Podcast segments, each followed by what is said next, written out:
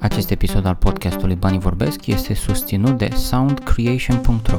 Dacă ești în căutare de echipamente de studio sau instrumente muzicale, accesează cu încredere soundcreation.ro.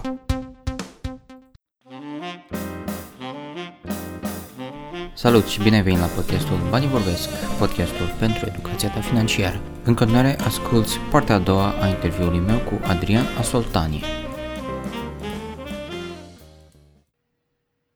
Uh-huh. Um, o să fac legătura și cu blogul și cu povestea de, de mai devreme. Recunosc că sunt, uh, sunt emoționat că pe măsură ce mi-ai povestit toate lucrurile astea. Uh, educația financiară, zici tu, e despre viață, nu despre bani. Uh-huh. Ce înseamnă asta pentru tine? uh, un exemplu foarte concret pe care îl fac la mine la curs, de exemplu. Uh, la mine pe site este un model de buget pe care poți să și-l descarce gratuit oricine și să și-l completeze. Este un Excel. Așa. Dar eu l-am făcut în următorul uh, fel. Uh, ai o coloană de venituri, deci ai zona de venituri și ai zona de cheltuieli. Uh, a, prima coloană este coloana lunară, în care trebuie să completezi ce bani ți intră, ce bani ți ies. A doua coloană este coloana de anual. Mi se pare extrem de important ca un om să-și înmulțească la nivel de 12 luni și banii care intră, ca să înțeleagă că într-un an de zile intră niște sume consistente într-o familie. Da? Atunci ai un prim moment de stai mă un pic așa, pe ce s-au dus atâția bani? Da? Iar uh, la zona de cheltuieli, iarăși când înmulțești pe 12 luni, o să ai câteva șocuri pe anumite categorii de cheltuieli. Și acum vreo, la începutul anului, un curs la o companie multinațională, într-o sală de 200 de oameni, o tipă care, făcea, care își făcea bugetul ăsta, a țipat din spatele sălii, a zis 8.000 de lei pe coafor, da? Pentru că nu s-a gândit niciodată că un, un vopsit cu un epilat, cu nu știu ce, într-un an de zile, astea pe lună, într-un an de zile se adună și... E, a treia categorie, a treia coloană a acestui buget, formular de buget pe care l-am eu este câte zile pe an muncești pentru categoria respectivă sau pentru cheltuiala respectivă. Okay. În, în cazul tipei astea, pentru ea însemnau vreo 3 luni de zile aproape. Care toate se duceau sumele doar, care deci veniturile... Cu uh-huh. da? Mhm. Și când îți calculezi și vezi că mașina te costă 3 luni de zile și masa de prânz te mai costă 2 da. și coaforul te mai costă 2 luni de zile, da. atunci faci o legătură foarte directă între bani și viață și te dai seama că de fapt nu plătești neapărat, toate lucrurile astea nu le plătești neapărat cu, cu bani, ci le plătești cu viață, activitatea, energia și toată munca pe care o depui luni de zile doar ca să plătești o anumită categorie. Și asta e iarăși un moment de conștientizare foarte puternic.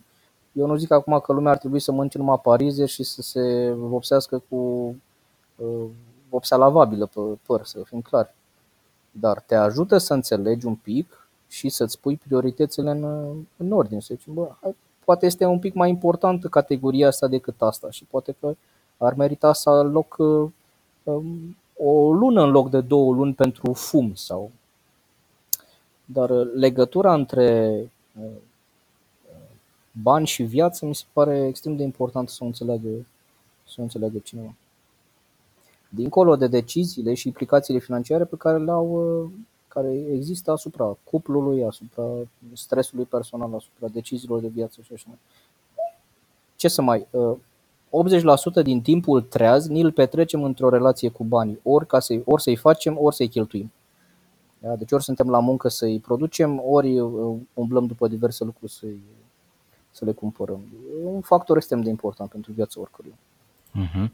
Recunosc că mă uit, mă uit acum la document și am cu gura căscată pentru că nu într-adevăr partea de cheltuieli da o fac, partea de venituri da o fac, probabil lunar, probabil anual, dar nu am mers atât de în detaliu sau pe din perspectiva asta de a calcula câte zile pe an lucrez pentru a îmi lua o pereche de pantofi, de exemplu, da. Ehm, partea sau revelațiile nu sunt la nivel de achiziții punctuale. Ehm, problemele apar la chestiile repetitive și la lucrurile mărunte pe care le faci zi de zi. Mhm. Ehm, este ceea ce zic eu atenție la țânțarii financiari. Țânțarii financiari sunt chestiile alea mici și dese care te deranjează, simți că îți curge ceva printre deși și nu știi, să, nu poți să-l prinzi, nu-l vezi, nu înțelegi ce se întâmplă, de ce nu rămâi ceva bănuți. Uh, e ca și când începi să prinzi țânțari noapte, că nu-i vezi, nu știi, te deranjează, te bâzie, dar nu, nu ai cum să-l nimerești. E, în momentul în care tu înmulțești pe 12 ani, țânțarii ăștia mici devin niște armăsare, adică o să-i vezi mult mai clar uh, amploarea deciziei respective. Uh, dacă ai vreo pasiune de, habar n-am, vreun hobby, te duci în fiecare săptămână weekend la pescuit sau uh, fumatul, de exemplu. Păi, oamenii ar trebui să înțeleagă că un pachet de țigări pe zi înseamnă 60 de milioane pe, pe an. Pentru cineva care câștigă 2000 de lei pe lună, asta înseamnă 3 luni de zile pe fum. Mai adaugi 3 beri sau uh, niște pariuri sportive sau mai știu ce alte uh, obiceiuri de astea și la revedere. Ne vedem în august. da, am să recunosc că la nivel de fumat nu, nu m-am apucat niciodată de fumat uh, și motivul a fost unul financiar. Când am văzut cât costa pachetul de țigări și îmi, îmi dădeam seama că am o, o atitudine dependentă, probabil că aș fi ajuns să fumez un pachet de țigări pe zi, mm. și am, zis, am, am făcut am făcut doar calculul pe lună și m-am îngrozit și am zis nu prefer să am banii prefer să iau fă pe un an sau fă pe 10 ani sau oameni care fumează de 30-40 de ani, îți dai seama că și-au fumat, eu le și spun cursanților. Vedeți că anul ăsta ați fumat o bucătărie, anul viitor o să fumați un dormitor, anul viitor v-ați fumat uh, o Skoda Octavia și așa mai departe. Deci aveți grijă ce, ce faceți cu, cu deciziile voastre, că despre asta e vorba acum. Uh-huh. Cum se întâmplă uh, lucrurile astea, recontextualizarea banilor uh, din bani în motivații, în produse, în lucruri, cum, cum se întâmplă lucrurile astea la copii? Că bănuiesc că am, am fost și eu copil la un moment dat, îmi doream foarte multe lucruri, foarte multe jucării, foarte multe dulciuri. Um, devin mai cumpătați? Da, clar. Clar, pentru că înțeleg, pe de o parte, înțeleg că sunt niște resurse limitate. Adică trebuie să ne descurcăm cu banii ăștia ce aș vrea să înțeleagă părinții este că indiferent cât de mulți bani ar avea ei ca și adulți, ăia nu sunt toți banii copilului. Și ar trebui totuși să păstreze anumite limite în ceea ce privește lucrurile pe care le cumpără copiilor. Eu, de exemplu, observ foarte des, cam în fiecare clasă în care intru, 2, 3, 4, 5, 10 cazuri, depinde de clasă sau școală sau zona pe unde este sau ce de uh, centrală e școala, să zic așa. Uh, copil de clasa 1 sau de clasa 2 care are iPhone X și, și Apple Watch și uh-huh. și care se uită cu superioritate la toți colegii lui care nu au iPhone X și care nu au Apple Watch și care, uh, părinții trebuie să înțeleagă că un copil trebuie să facă legătura între ce are și ce a făcut pentru obiectul respectiv. Pentru că este o falsă senzație de superioritate ca eu să am uh, Apple Watch sau uh, iPhone X pentru care n-am făcut nimic sau pentru că eu am uh, Adidas de 400 de euro și cine nu are Adidas de 400 de euro este inferior și este pe de o parte. Deci nu au sentimentul valorii într-un fel și doi, iarăși ce am observat este efectiv, nu este o metaforă, deci caz, cazuri concrete pe care le observ de fiecare dată, copii care uh, își aruncă telefoanele pe jos sau le aruncă în wc sau le sparg doar pentru că a apărut un nou model. Și atunci, practic, când s-a stricat telefonul copilului, cumpără noul model. Atâta timp cât ăsta e funcțional și nu e spart, uh, nu apare, nu vine noua, noul produs. Dar dacă găsesc o soluție să-l, să-l fac praf, uh, cineva magic se ocupă și copilul va avea un nou telefon sau o nouă pereche de deasă sau o chestie foarte repede. Deci asta este, indiferent cât de mulți bani ar avea părintele, asta nu înseamnă că toți banii respectivi sunt ai copilului. Foarte important. Și o să vedeți o chestie extraordinară uh, vis-a-vis de cum gestionează copiii banii personali. Uh, am două exemple aici, cu una cu cea mare, fata mea cea mare, am fost cu ea într-un magazin de haine și a văzut o o vestuță din blan, o chestie trendy așa și am zis, ok, mă place că-ți dorești chestia asta, zi unde o porți în primul rând sau unde ai de gând să ce faci cu ea. N-are a face, dar îmi place foarte mult și vreau să o iau. Ah, ok. Uh, și după aceea am întrebat-o cât costă. 150 de lei. Perfect, uite cum facem. Tu pui 75 și eu pun 75. Și avea peste 1000 de lei, cred, la momentul ăla în plicul de, de economii. Și s-a mai uitat toată la bluza aia și a zis, mă, nici măcar nu e așa de mișto.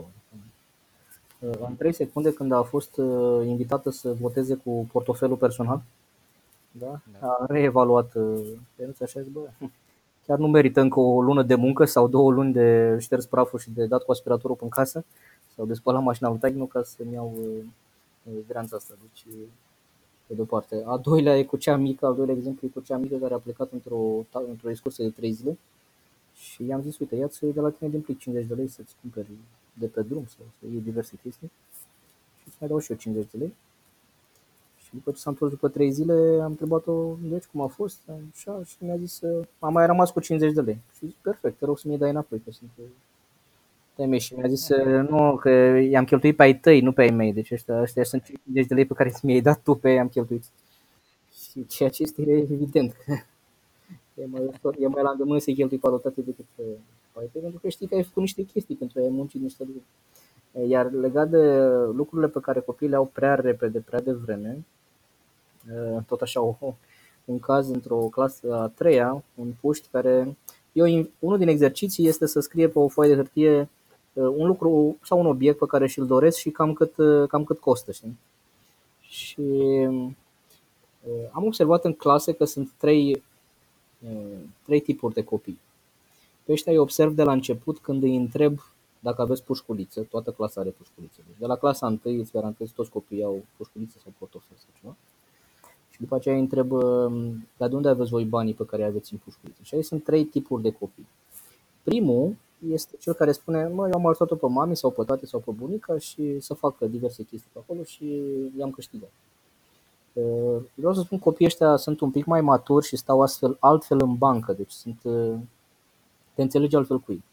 A doua categorie sunt aia care zic că eu i-am primit. Mi-a căzut un dinte, a fost ziua mea de Crăciun, de Paște, nu știu, vine bunicul un weekend pe la noi și ne dă 50 de lei. Copiii ăștia sunt un pic aerieni în sensul că nu prea știu cât costă lucrurile nu sunt bani munciți, nu pică un pic așa cam din cer și atunci sunt cam uh, nu prea au legătură cu realitatea. Iar a treia categorie, din fericire puțin, sunt cei care îmi zic că bă, eu mi-au singur. Eu iau de la mama din portofel sau de la tata din geantă. Sau... Așa pentru că părinții țin banii aruncați în casă, împrăștiați și nu au nicio evidență. Și atunci copiii ăștia pun mâna și și-au. Uh, ce am observat la, acești, la cea treia categorie este că sunt foarte aroganți, sunt foarte puțin de respect. Pentru că din moment ce n-ai respectul proprietății, pui mâna să iei de la părinți, nu-și respectă colegii, vorbesc peste ei, nu mă lasă să termin, vorbesc peste mine, peste învățătoarea lor, nu dau doi bani pe nimeni, pentru că nu sunt învățați să respecte proprietatea cuiva. Obiecte sau idei, nu contează, dar să respecti e altceva. E, și când l-am întrebat pe puștiul ăsta ce își dorește. Ehm, mi-a zis că vrea un iPhone, de, un iPhone X de 8000 de lei, deci varianta de top, cea mai, cea mai scumpă. Și l-am întrebat, ă, avea deja un iPhone 7 sau 8, deci oricum era blindat băiatul cu tehnologie pe el și gadgeturi și Adidas și ce vrea el. Da, textul era. Era din a treia categorie care și lua singur. Și am întrebat, dar tu câți bani ai în pușculiță? Și mi-a zis 500 de lei. Și, păi și îți dorești mult telefonul ăsta? Da, îmi doresc foarte mult. Și nu pui și tu 100 de lei și ce nu pun, că în weekend mi-a zis tati că mi le Și uh-huh. știu că ți le da. Nu pui și tu 100 de lei acolo ca să contribui la, îți dorești atât de mult? Și îmi zice, nu vreau să pun nimic. Și îmi întreb, dar de ce nu vrei să pui nimic la o chestie care ți-o dorește atât de mult? Și puștiu a răspuns foarte senin, sunt bani aruncați. Adică el înțelege că, de fapt, achiziția respectivă sunt niște bani aruncați, dar pentru că nu trebuie să o facă el, o face Taisu care cine știe ce business are sau ce resurse are. Uh, acel copil n-ar face niciodată lucrul ăla cu banii lui, pentru că sunt bani care pică din cer și apar magic de undeva. Uh, bun, și chiar, chiar există categoria asta a treia? Da, chiar există. Există. În familii dezorganizate, care au resurse și sunt dezorganizați și banii pică așa și adulții nu știu de unde au venit și pe unde sunt sau care și cum sunt banii. copiii pun mâna și eu. Da. Din păcate. Sunt, câțiva, sunt câteva lucruri și mă bucur că ai pus întrebarea asta legată de, de uh, relația părintelui cu, cu, ba, cu copiii și cu banii. Și, și aici eu aș recomanda tot așa un sistem cu șapte pași prin care ar trebui să, pe care ar trebui să le aibă în vedere orice părinte. Uh, ce am observat, primul pas ar fi părintele să, să întoarcă să întoarcă un pic uh, atenția copilului de la obiecte către oameni. Adică um, copiii sunt atât de luați de val în ceea ce privește noi jucării care se schimbă, nu știu dacă ești la curent, cine are copii știe ce înseamnă squishy, kendama, slime, fidget spinner și tot felul de năzdrăvăniri de genul ăsta. Se pare că la fiecare trei luni de zile apare câte un curent și toată lumea trebuie să aibă din asta, toată lumea trebuie să aibă. Și din păcate părinții intră în, intră în dansul ăsta de a, a apărut, hop, trebuie să ai repede și trebuie să-l ai pe cel mai mișto din clasă.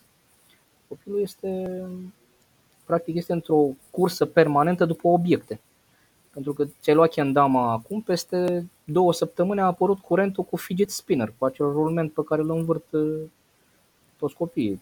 Ai apucat de ai luat copilului fidget spinner, a apărut slime-ul sau a apărut mai știu eu ce altă squishy, acel burețel pe care îl... Și tot timpul avem această goană după, după obiecte, să cumpărăm uh, ultimul model, ultimul brand, ultimul... Uh, aș, aș recomanda un pic de, de reîntoarcere la, la uh, oameni, la copii, la prietenie, la, înțelegi, la relații mai degrabă decât la, pentru că ce fac obiectele astea tind să separe copii. Eu am de asta tunai. Eu sunt în grupul celor care au kendama originală de 100 de lei, nu în grupul fraierilor care au de aia de 20 de lei. Uh, am avut un caz, de exemplu, un copil care își dorea, tot așa, și a scris pe hârtie că își dorește un fidget spinner, apropo, știi ce la? Uh, mă joc ah, chiar okay. acum cu un fidget spinner, da. Am, am intrat un pic în tren. Da. ok. Uh, între timp au mai trecut trei valori de obiecte, deci Uh, pentru deci squish și slime o să, o, o să caut pe Google după aceea. E, imaginează puștiul ăsta de clasa 3 sau 4 ceva de genul ăsta care zicea uh, că el își dorește un, uh, un fidget spinner de 600 de lei. Și eu îi zic, wow, păi și cum faci să ți le pe ăsta? Și puștiul zice, păi nu trebuie să fac nimic pentru că doamna, maică mea, mi-a promis că dacă sunt cu minte, era cel mai activ, cel mai hiperactiv copil din clasa respectivă, deci era foarte agitat. Și Mike s-a promis că dacă stă cu minte la activitatea de educație financiară cu domnul Adrian, ă, diseară îi cumpără acest fidget spinner de 600 de lei. Și eu zic, bă, ok, evident clasa a zis, stai așa, că și noi avem de 20 de lei, există de 40 de lei, există de... Și îl întreb, dar de ce vrei tu de 600 de lei? Și copilul îmi spune, pentru că ăsta de 600 de lei se învârte cu 10 secunde mai mult decât la fraierii ăștia la alții. Wow! Și atunci te pune pe gânduri un pic, știi? Și mi-aș fi dorit să o fi așteptat pe maică sa la școală și să explic uh, niște lucruri. Pentru că cursa asta nu se termină niciodată. Deci cursa de a avea mai mult, întotdeauna va exista unul mai șmecher ca tine. Dar deci este o, cursa cu toți ceilalți este o cursă pierdută din start. Da? Vei avea cel mai tare telefon, apare unul care are Adidas. Vei avea cel mai tare Adidas, va veni unul care are un stilou, nu știu. Care, vei lua stilou, apare unul care are trotinetă electrică. Sau. Da? Nu, te, nu se termină niciodată și nici nu o câștigi niciodată. Este o utopie să, pentru părinți să, să intre alături de copii în dansul ăsta Eu cu ale mele le, le-am făcut sistemul pe plicuri, au și ele dorințe și le zic perfect, ce vreți? Un fidget spinner. Perfect, du-te și ia și cumpără de care îți dorești tu sau de care îți permiți, evident. Deci ai libertatea, pe de o parte, să produci ce bani vrei să produci, pentru că avem un tabel de sarcini, avem un joc de sarcini în casă. Și copiii pot să-și câștige proprii bani. Cu fetele mele nu au alocație pentru că sunt fata lui tata.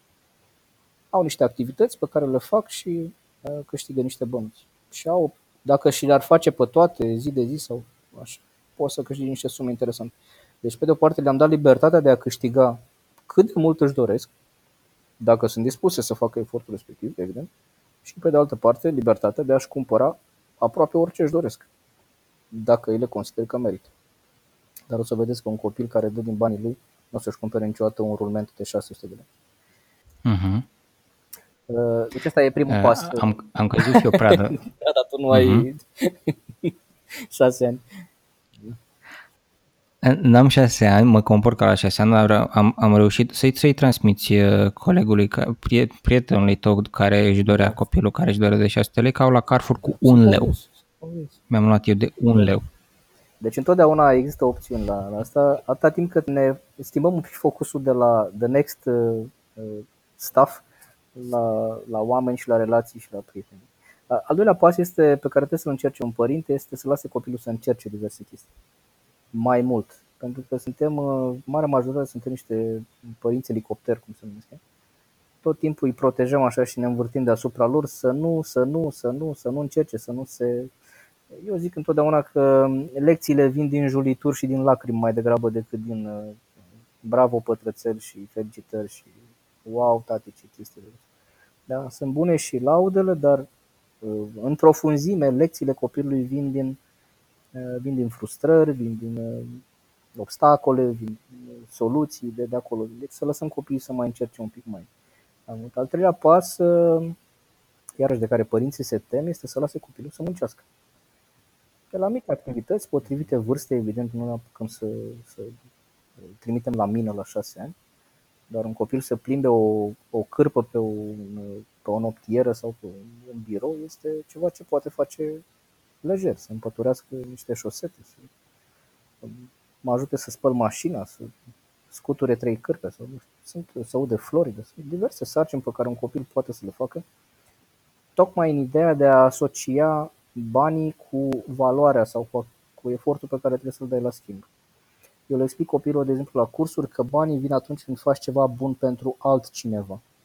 Nu o să te plătesc sau nu meriți să, să primești bani pentru că ai mâncat un fruct, că respecti programul de televizor, că ești politicos, că citești. Aud cazuri de genul ăsta, copii în clasă. Tati mi-a zis că îmi dă un leu pe fiecare pagină citită. Ok, și ce carte citești acum? Păi citesc Harry Potter, care are 600 de pagini. Și...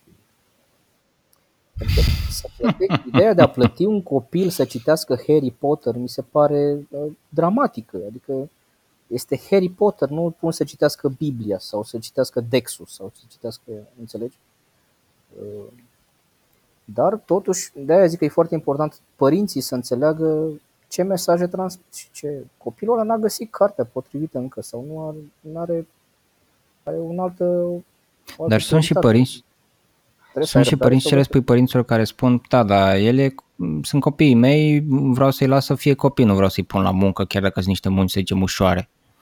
Păi n-am nicio problemă. Iarăși, este o alegere personală.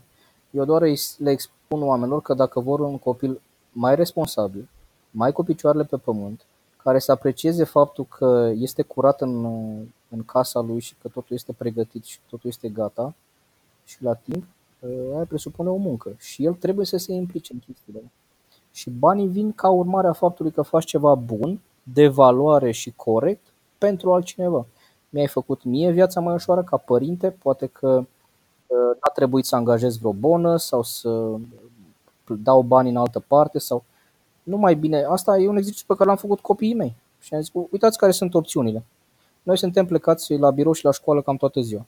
Avem de ales între a găsi o, pe cineva să ne ajute la curățenie, care să ne coste 600 de lei pe lună, care într-un an de zile înseamnă 7200, adică concediul nostru de la vară pleacă, da? trebuie să-l plătim altcuiva, sau să vă dau vouă o mică sumă de bani și să ne ajutați. L-a dat cu aspirator, l-a șters praful. Și în felul ăsta, uh, bănuții ăștia rămân la voi și vă faceți decizia. Deci când îi explici copilului care sunt opțiunile, da?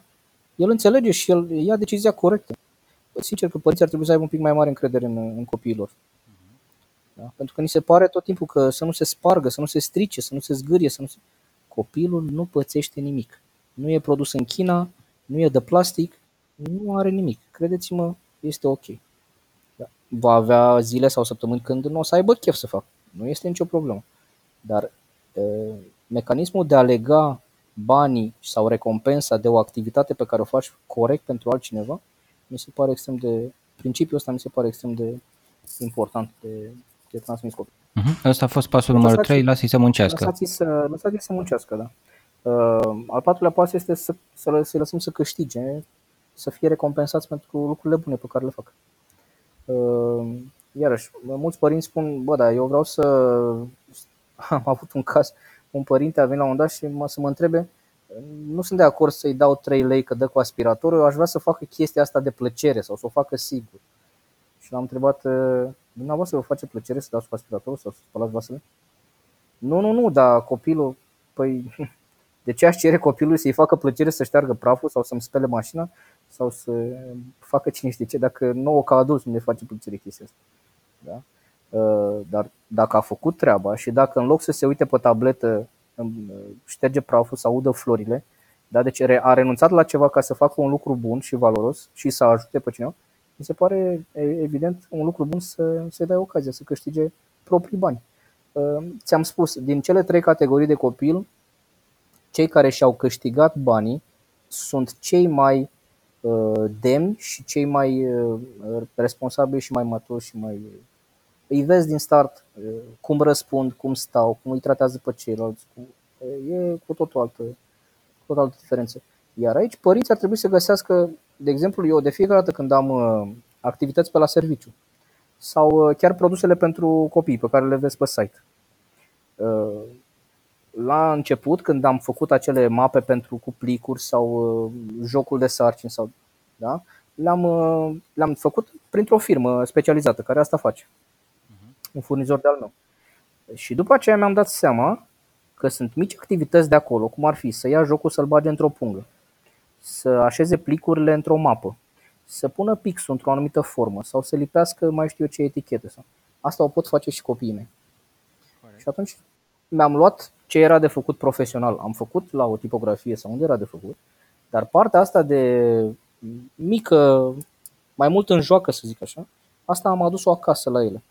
Și atunci, în weekenduri, în loc să ne pierdem timpul pe la televizor sau făcând alte chestii, le zic, cine mă ajută și pe mine să pun, uite, am depus plicuri într-o sută de mape din astea pentru că am un eveniment și trebuie să le dau cursanții. Sau cine mă ajută să bag chestiile astea în, în pungi. Pentru fiecare chestie genul ăsta primiți 50 de bani sau un leu sau ceva genul ăsta. E instant, sar și mă, mă și întreabă, nu mai e de făcut chestie genul, nu mai... Da? Copiii vor să se implice și sunt chestii minore. Gândește-te la birou la tine dacă ai de aranjat niște dosare, dacă ai uh-huh. de mhm. sortat niște reviste, dacă ai orice, orice. Gândește-te, aș putea să-i o dau copilului să o facă pentru 10 lei sau pentru 15 lei. Da? Va fi mult mai încântat de ceea ce a obținut, de ceea ce a făcut să facă, de ce a putut să facă. Da? Uh, va simți că a câștigat niște bani prin munca lui prin puterile lui, îi va cheltui mult mai responsabil pentru că știe ce muncă, ce a făcut pentru, pentru banii câștigați.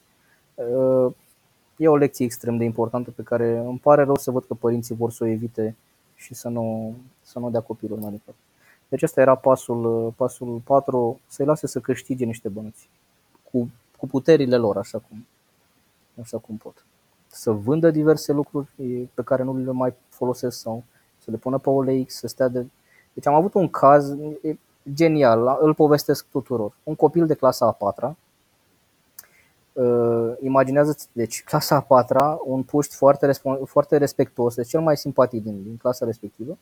Și la un moment dat le povestesc eu uh, nu știu ce chestii și el îmi spune uh, deci astea sunt active care îți bagă bani în buzunar. uh, am făcut ochii mari și am zis tu citești pe Kiyosaki? Și mi-a zis, da, acum îl termin tată bogat, tată sărac, în clasa a patra. Înțelegi? Eu l-am citit la 30 de ani. Băiatul ăla este ani lumină înaintea noastră a tuturor, pentru că uh-huh. înțelegea principiile simple și foarte bune pe care le transmite Kiyosaki, da? Unele îți scot bani din buzunar, unele îți bagă bani în buzunar. Perfect. Și după aceea îl întreb câți bani are în pușculiță. Și el spune, puștiu, că are vreo 5.000 de lei și atunci mi s-a aprins iarăși un beculeș. Ă, stai un pic că tu faci niște chestii, ia, hai să vedem un pic care e rădăcina. Ce făcea puștul de, în clasa a 4? Tai că avea o firmă de transporturi, avea niște dube sau ceva de genul ăsta. Și se întâmpla ca uneori anumiți clienți să nu vină să-și ridice marfa. Da? Nu se mai înțelegea cu furnizorul sau nu se înțelegeau la bani și destinatarul zicea eu nu mai iau, n-am ce să fac cu ea, iar furnizorul zicea nu mi mai aduce înapoi că mă costă și transportul. Nu mă mai interesează, păstrează un contul transportului sau ceva de genul ăsta. Da? Deci odată la câteva luni de zile, tai că se trezea cu niște cutii de ceva sau cu un palet de marfă sau îi rămânea cu ceva. Și înțelegerea cu fiul de clasa a 4 era următoarea. Dacă tu îmi faci curățenie în dubă, da? sau faci ordine, îmi speli mașina, așa, eu îți dau ție marfa aia să o vinzi. Și puștul uh, punea produsele respective pe, pe internet să le vândă. Știa marketing, știa cum să-și facă prețul la produse, știa cum să discute la telefon cu clienții. Deci era, înțelegi, eu nu zic că toți ar putea să facă chestia asta, dar tai că s-a găsit o metodă da? prin care i-a dat puștului puterea și responsabilitatea de a se ocupa de chestii de genul ăsta. Clasa față, de, față de restul clasei, băiatul era, îți dai seama, era în alt univers complet și nu avea nicio treabă. Da? Și încă o dată, repet, deși avea resursele pe care le avea și bani, era cel mai respectuos din clasă, cel mai politicos da, și cel mai matur. Deci, extraordinar. Am fost impresionat. Da? Deci lăsați copiii să câștige proprii bănuți, că o să-i trateze cu mult respect și o să înțeleagă, o să facă legătura asta, efort versus și energie versus bani. Al cincilea pas este să-i, să învățăm să economisească și aici vorbim de primul plic, da? de a explica copilului faptul că pentru obiective mai mari trebuie să amâni un pic plăcerile de astăzi. Da? Mhm. Lucrurile nu apar, cum îți spuneam, miraculos așa sub... Nu e toată ziua Crăciun să te trezești dimineața să găsești sub brad bicicleta sau telefonul. Sau? Și cu toate astea părinții fac chestia asta într-o stare de asta de, de Crăciun perpetu, copiii se întreabă, dar de ce nu este Crăciun și azi? Adică, și iarăși fac legătura, dacă lucrurile tot așa apar magic, în momentul în care nu apar magic înseamnă că tati e rău sau că mami e rea sau că... Da, adică au ei o problemă, nu vor să-mi dea. Da. Versus a le explica copilului, o bicicletă costă 1000 de lei, Uh, o parte o pui tu și iată cum poți să faci chestia asta, iată pașii pe care i-ai de făcut, tu să contribui că tu vrei bicicleta asta și dacă tu faci chestia asta, contribui și eu și te sprijin pentru că, că vezi și da, sunt, sunt alături de tine ca să-ți iei ce dorești. Dar nu se poate să, să luăm în brațe toate dorințele copilului fără să-i întoarcem favoarea și să-i spunem ok, mă bucur că îți dorești toate uh, nebunile astea, vin și mie ce faci sau cum faci sau cum te implici. Uh, mare diferență. Fica când și-a cumpărat uh, singură telefonul, primul lucru și-a pus husă, și-a pus geam, are grijă de el, da? Pentru că a, a investit în el, nu n-a picat așa, nu l-a găsit sub pat, nu. Da, important. Deci lăsați să economisească și dați-le perspectiva asta pe termen lung. Asta e al cincilea pas. Al șaselea este lăsați să cheltuiască. Proprii bani. Foarte important asta. Lăsați să cheltuiască proprii bani vor face prostii, vor cumpăra fleacuri, vor cumpăra uh, jucării ieftine care o să se strice după o zi sau vor da banii. Lăsați-i să facă aceste, uh, aceste greșeli de 10 lei.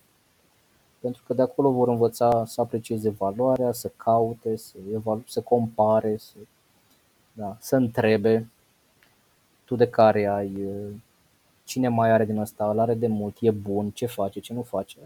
E un întreg proces, îți dai seama, pe care procesul de cumpărare pe care îl răpești copilului în condițiile în care ce vreau telefon, pac, a apărut telefon.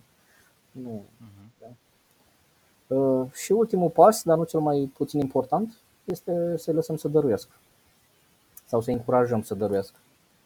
Poate să fie bani, dar poate să fie haine, jucării, orice din timpul lor. Poate să dăruiască și o vorbă bună, să dea bună ziua. Tot, tot o formă de, de dar este. Da?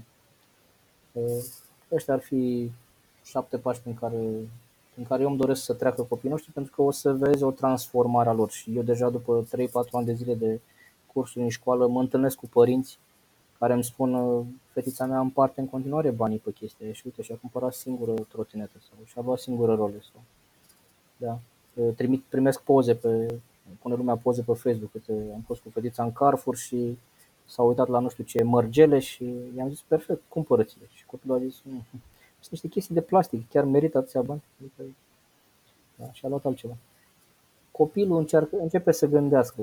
Cred sincer că principala noastră datorie ca părinte, după ce îi dăm de mâncare și îl îmbrăcăm, este să-l, să-l punem să gândească. Asta e ceva ce va rămâne, nu știu câți bani voi lăsa eu copiilor mei sau ce alte lucruri, dar dacă îi las câteva valori și o abilitatea de a gândi, eu cred că va fi, va fi ok în viață. Uh-huh. Și, și prin cei șapte pași, practic, uh, au trecut, respectiv trec și acum copiii, fetele tale. Da. E un proces continuu. La mine, fete, după patru ani de zile, deja știu când câștigă o sumă de bani sau au primit bursa, cea mare fiind în clasa 6, are bursă de la școală. Când a primit bursa, ea s-a dus și a pus banii pe plicuri, a pus în fiecare. Da.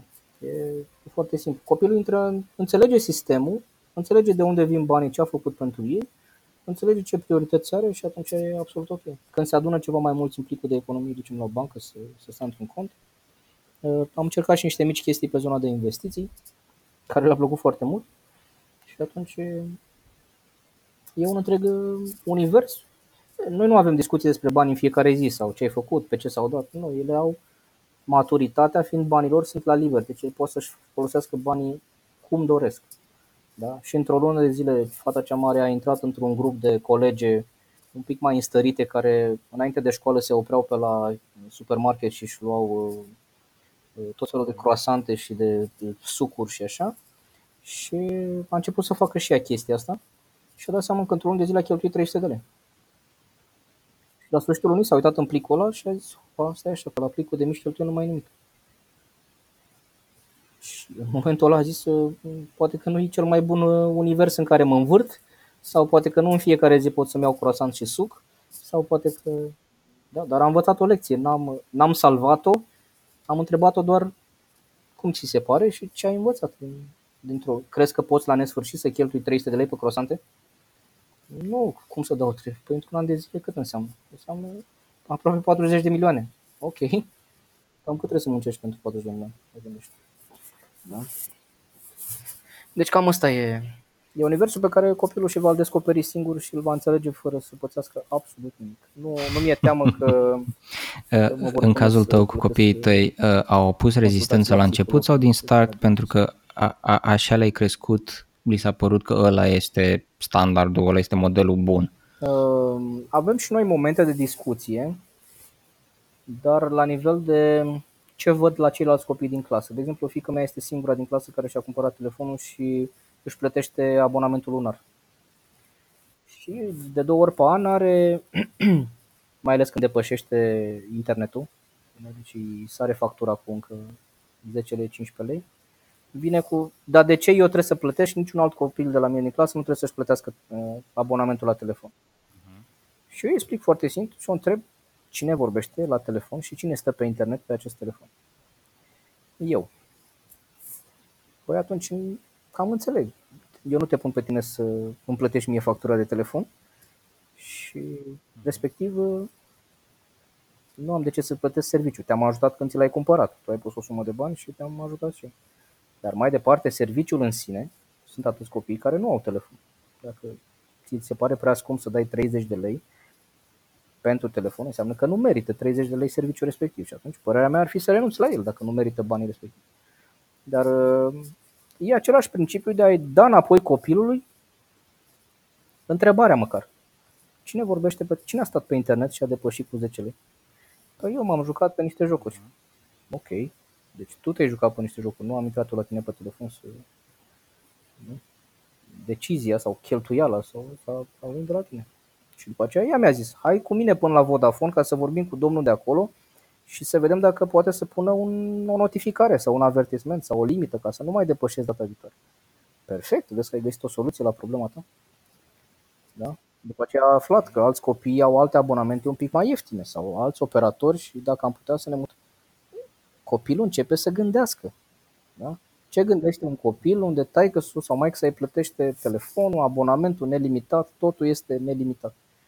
Uh, mai târziu în viață va da cu capul de toate limitările astea. M-am regăsit foarte mult în, în situația de care vorbeai mai devreme uh, cu fata care fata ta care a fost într-un cerc de, de prieteni, nu mă rog, prielnic, dar nu și din punct de vedere financiar și eram curios dacă în contextul ăla ce s-a întâmplat, dacă ea pur și simplu a ieșit în acel cerc de prieteni sau dacă, nu știu, a discutat.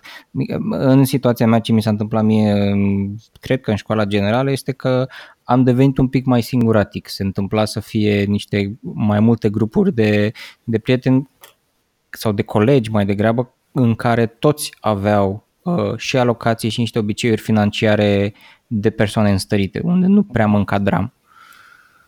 Uh, ce s-a întâmplat? Ea și-a schimbat un pic programul atunci, adică atâta timp cât mergea cu colegele alea, ea pleca mai devreme un pic de, la, de acasă sau uh, făcea cumva astfel încât să fie în grupul respectiv când ele se duceau pe acolo. Uh, când și-a dat seama că nu e cazul, uh, și-a schimbat un pic programul și atunci se întâlnea cu colegele ei sau cu prietenii, dar se întâlnea la școală, nu se mai... A tăiat acest obicei. Um, partea de anturaj este un lucru extrem de important, mai ales la copii un pic mai mari. M-a întrebat-o la un moment dat de câteva recomandări pentru copii între 14 și 16 ani. Și anturajul este unul din factorii la care ar trebui să fie extrem de atent. Pentru că uh, ajungi sub presiunea anturajului să faci lucruri pe care alminte nu le-ai face. Aici și părinții trebuie să fie atenți la universul în care se, în care se învârte copilul lor. Uh, un copil de, de energia anturajului și a grupului ajunge să facă lucruri care aminte nu le face. Sub presiunea de n-ai curaj, tu nu ai provocări de genul ăsta la care ei, pentru că le place grupul lor și pentru că sunt foarte atașați de prieteni, încep să le, încep să le facă. Deci aici e mare, mare important, e foarte important cu cine, cu cine se, se adună copilul respectiv. Există riscul singurătății, dar în același timp, uite, când vine fică mea și zice alți copii fac chestia asta sau am spus întotdeauna, fiecare familie are propriile reguli. Alți copii fac alte chestii, alți părinți. În altă țară este mai frig, în altă țară este mai cald. Alți copii muncesc în agricultură, cum am muncit eu. Alți copii, fiecare familie are propriile reguli. Și această familie are beneficiile și regulile ei. Asta este. Da? Deci nu e ce... Și iară ce e foarte important pentru copii să înțeleagă vis-a-vis de ce ai spus și tu, Adinaur, că ai fost un pic mai singuratic. Uh, un copil trebuie să găsească puterea de a fi altfel decât ceilalți. Și de a zice, bă, eu nu fac chestia asta. Uh, e destul de greu de făcut chestia asta. Știi? Deci eu nu, eu nu pot să fac lucrul ăsta. Sau aici trag linie, aici mă opresc. E foarte important. Iar dacă ne uităm ca adulți în, în jurul nostru, o să vedem că de foarte multe ori ne ia valul și nu găsim puterea asta de ce, bă, eu weekendul ăsta nu ies cu voi la bere sau în următorii doi ani de zile eu o să mă focusez ca să strâng avansul de casă și atunci nu o să ne vedem la grătare și la uh, concerte și la uh, city break-uri. Deci, pentru că astea sunt prioritățile mele cu soția mea, noi o să ne focusăm să ne plătim apartamentul mai devreme sau să ne facem diverse chestii oamenii trebuie să-și regăsească puterea asta de a fi un pic diferiți, pentru că dacă faci ce face toată lumea, o să ai ce are toată lumea și atunci poate se pare, poate părea tentant, dar uh, statistic 80% din români trăiesc de la un salariu la altul. Uh, deși pun pe Facebook numai cocktailuri și fripturi și, și vacanțe, în profunzime, viața lor financiară este un dezastru. Și atunci chiar nu-mi doresc să am ce are toată lumea, pentru că nu e da. atât de... Uh, să, să, uh-huh. sunt, sunt, respectiv ne aflăm eu și cu soția fix în, aceeași, în, în situația pe care ai deschis-o legată de, de avans. Am avut aproape identic discuția de astea sunt obiectivele mele, ale noastre, deci în următorii 2, 3, 5 ani nu vom putea să, deci nu mai întrebați, nu ne mai întrebați de ieșiri, festivaluri, etc. etc. Uh, nu am fost foarte mult înțeleși, însă Ehm, ce pot să spun că funcționează la noi sunt două lucruri și chiar te voi întreba apoi despre cum, cum este la voi în uh, cuplu tu și soția. Uh, unul, uh, găsim înțelegere și ne-am setat împreună obiective care credem că pe termen lung ne, ne vor ajuta mai mult decât să avem nu știu, niște grătare, niște ieșiri, niște festival, niște ieși, mers la festival ne vor aduce mult mai multă valoare și sunt o fundație financiară și educațională mult mai solidă, numărul 1. Și numărul 2, um, ce facem în restul timpului, că evident nu stăm și ne preocupăm de bani sau stăm și numărăm banii, um, creăm foarte multe lucruri că este un podcast, că este un blog, că sunt alte tipuri de uh, materiale, citim, uh, încercăm să punem tot acolo, niște fundații și niște lucruri care să ne facă nouă plăcere și să simțim că timpul nostru este valoros, nu dictat de alții că așa se face. Asta e un, e un, un shift foarte important pe care ar trebui să facă cât mai multă lume și anume să înțeleagă să treacă de la postura de consumator da? de gadgeturi, de telefoane, de ce vrei tu, de uh, haine și așa, la postura de uh, a construi ceva, de a produce ceva de valoare pentru ceilalți. Uh, e, e un focus foarte important și uneori prietenii vor înțelege, alteori nu vor înțelege, asta este. Important e ca tu să fii în cercul tău foarte apropiat și aici insist pe relația cu, cu partenerul de viață, pentru că când tragi linie la urma urmei, nu știu cu câți colegi de facultate mai ții legătura sau cu cât foști colegi de serviciu mai ții legătura. Exact. Nu cu foarte mulți. cu nevastă da. sau cu, cu părinții sau așa, sau cu fratele sora, cercul valoros cu adevărat e destul de micuț. Nu, este, nu sunt cei 300 de colegi de birou sau nu știu ce. Deci acolo ar trebui să ne fie grijă. Dacă mă înțeleg cu nevastă mea și avem niște obiective comune și ne vedem de treaba noastră, uh, în același timp, nu zic nici eu uh, să, ți-am spus, să împărțim o eugenie la două persoane șase luni de zile. Fixăm un buget de distracție astfel încât să putem să uh, bem și un suc cu prietenii, să mergem la o drumeție undeva, dar, nu, dar totul ține de Ehm, de niște procente, să zic așa, sau de niște, un raport de echilibru, știi? Pentru că dacă tot ce faci este numai să cheltui, numai să consumi, pe termen lung nu funcționează schema asta. Știi? Și uh-huh. cam asta este. Am, am vorbit uh, mai devreme des, despre blog uh, ca și un fel de intro, am continuat foarte frumos. Aș vrea acum, uh, când ne apropiem de final, să, să ne spui foarte multe lucruri despre uh, produsele digitale și fizice pe care le-ai creat pentru uh, educația financiară a copiilor. Ce am observat eu ținând cursuri și pentru copii, dar și pentru adulți, este că uh, oamenii primesc informația, dar uh, fie o uită, fie se întorc înapoi în mediul lor de prieteni, rude și așa mai departe și în mediul celălalt toți sunt altfel și atunci revii la ce făceai înainte. Uh-huh. Și atunci obiectivul meu a fost să dau, să dau omului o unealtă sau un, un obiect pe care să înceapă să-l folosească și în felul ăsta să schimbă niște obiceiuri, să schimbe niște obiceiuri și niște unelte pe care să le folosească el acasă în, în intimitatea lui și în sinceritatea lui cu el.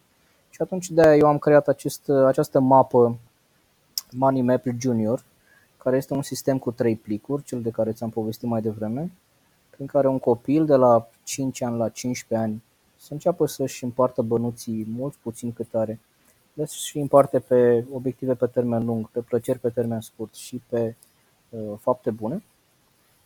Ceva foarte practic pe care poți să-l folosești și să-l implementezi imediat și îți dezvoltă obiceiul de a-ți împărți bani. Da? După aceea am mai creat uh, tot așa. Toate astea eu le-am testat în, întâi cu copiii mei și am văzut că funcționează și după aceea au venit uh, prieteni care au zis, uite, făm și mie și după aceea colegii de la școală au aflat și au zis, fă și nouă și în felul ăsta s-a, s-a viralizat uh, mai departe. Le găsiți la mine pe site, sunt disponibile acolo. Al doilea instrument uh, interesant a fost un joc pe care nu l-am inventat eu, dar l-am găsit afară și l-am, uh, l-am adaptat în, pentru România și care iarăși funcționează foarte interesant. Este un joc de sarcini pentru copii, se numește Super Kid și este un joc pentru copii harnici. Um, este un panou care stă pe frigider, este un panou magnetic cu un marker din acela care se șterge uh-huh. și care conține vreo 40 de sticăre cu diverse sarcini pe care le iei și le lipești pe, pe panoul respectiv uh, și copilul bifează de fiecare dată când a făcut sarcina respectivă stabilind împreună cu părintele fiecare sarcină costă, nu știu, un leu, 2 lei, în funcție de cât de grea e. Această mare atenție sunt două tipuri de sarcini pe care le-am prezentat eu acum. Sunt unele sarcini și e o distinție foarte importantă. Uh, sunt unele sarcini pe care un copil trebuie să le facă pentru el. Uh, multă lume întreabă sau nu știe să-l plătesc dacă mănâncă fructe sau să mă plătesc dacă gustă brocoli sau dacă face cine știe ce. Uh, recomandarea mea și ceea ce aplic eu cu ai mei este în felul următor.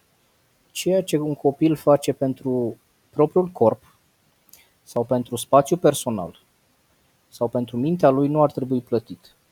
Da? Adică dacă își face curat el în cameră sau își strânge jucăriile lui sau se spală pe dinți sau citește o carte sau mănâncă un fruct, asta nu ar trebui plătite, le face pentru el. Și dacă îi explici copilului chestia asta, îi spui, asta este camera ta, asta e patul în care ai dormit tu, astea jucările cu care tu te-ai jucat, ăștia sunt dinții tăi, ăsta este părul tău pe care trebuie să-l pierdem și corpul tău pe care trebuie să-l speli.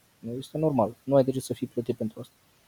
Deci pe zona asta. Ehm, iarăși, nu recomand să fie plătiți copiii pentru note bune.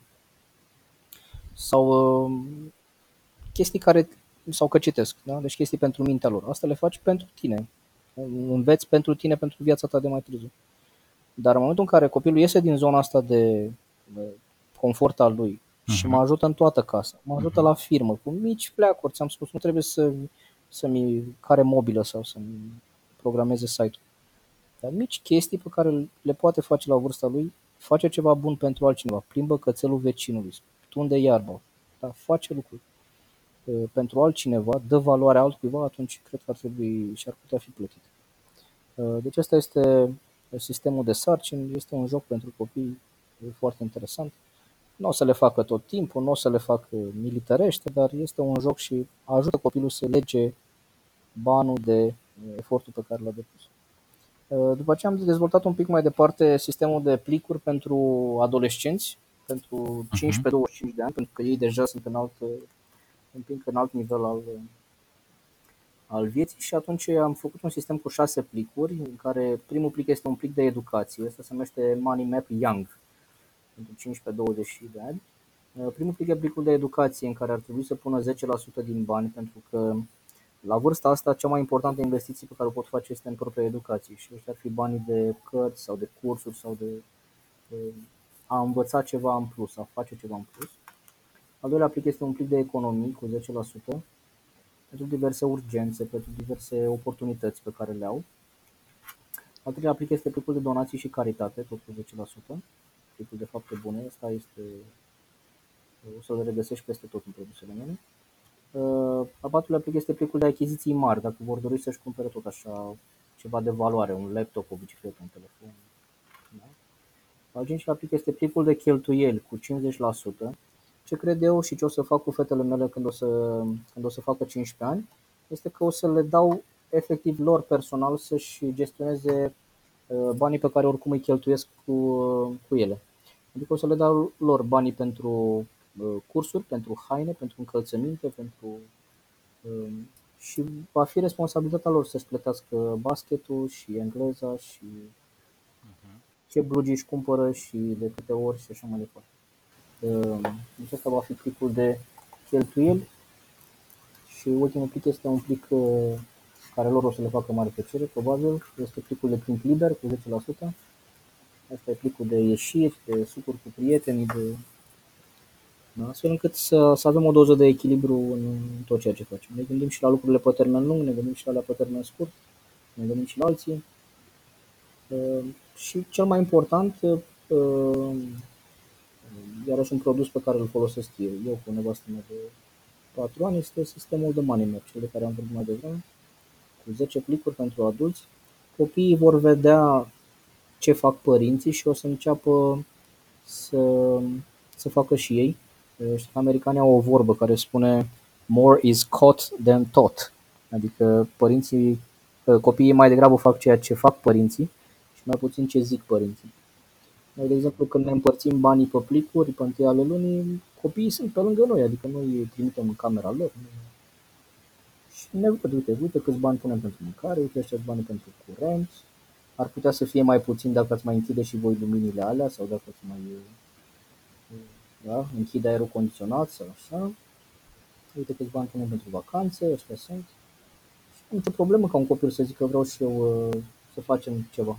Și eu îi arăt plicurile și spun, perfect, hai să ne gândim de unde luăm sau cum facem sau cum producem în plus ca să facem lucruri care vi le doriți. Da? Versus uh, n-am bani sau în momentul în care spune unui copil n-am bani, poate fi și asta o metodă, dar uh, se închide un pic, uh, se blochează un pic drumul. Eu aș recomanda mai degrabă să zicem, ok, e perfect că îți dorești tu, nu știu ce chestii, hai să vedem cum facem.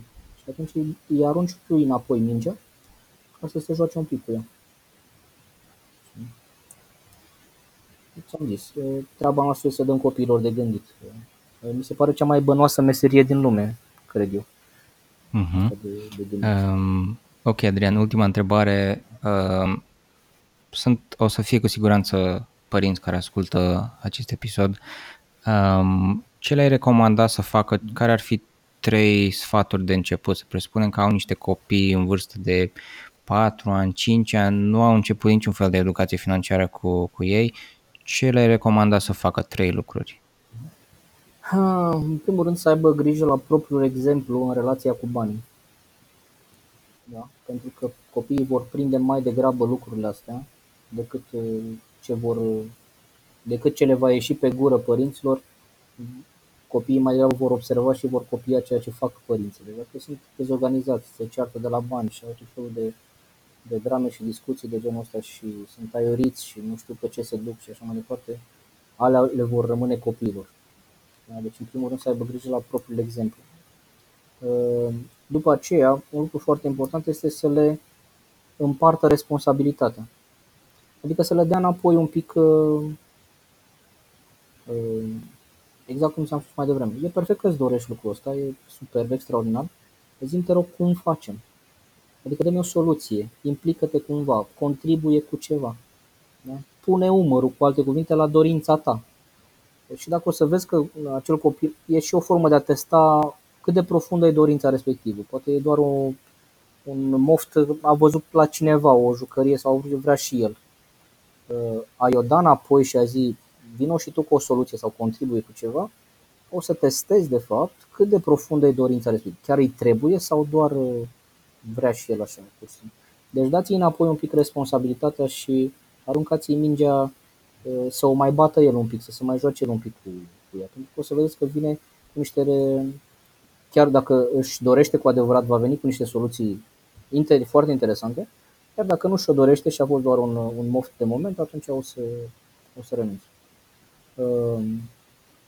Um, și să le explice, cu al treilea ar fi să le explice, să le explice copiilor că banii vin atunci când faci ceva bun și valoros pentru altcineva.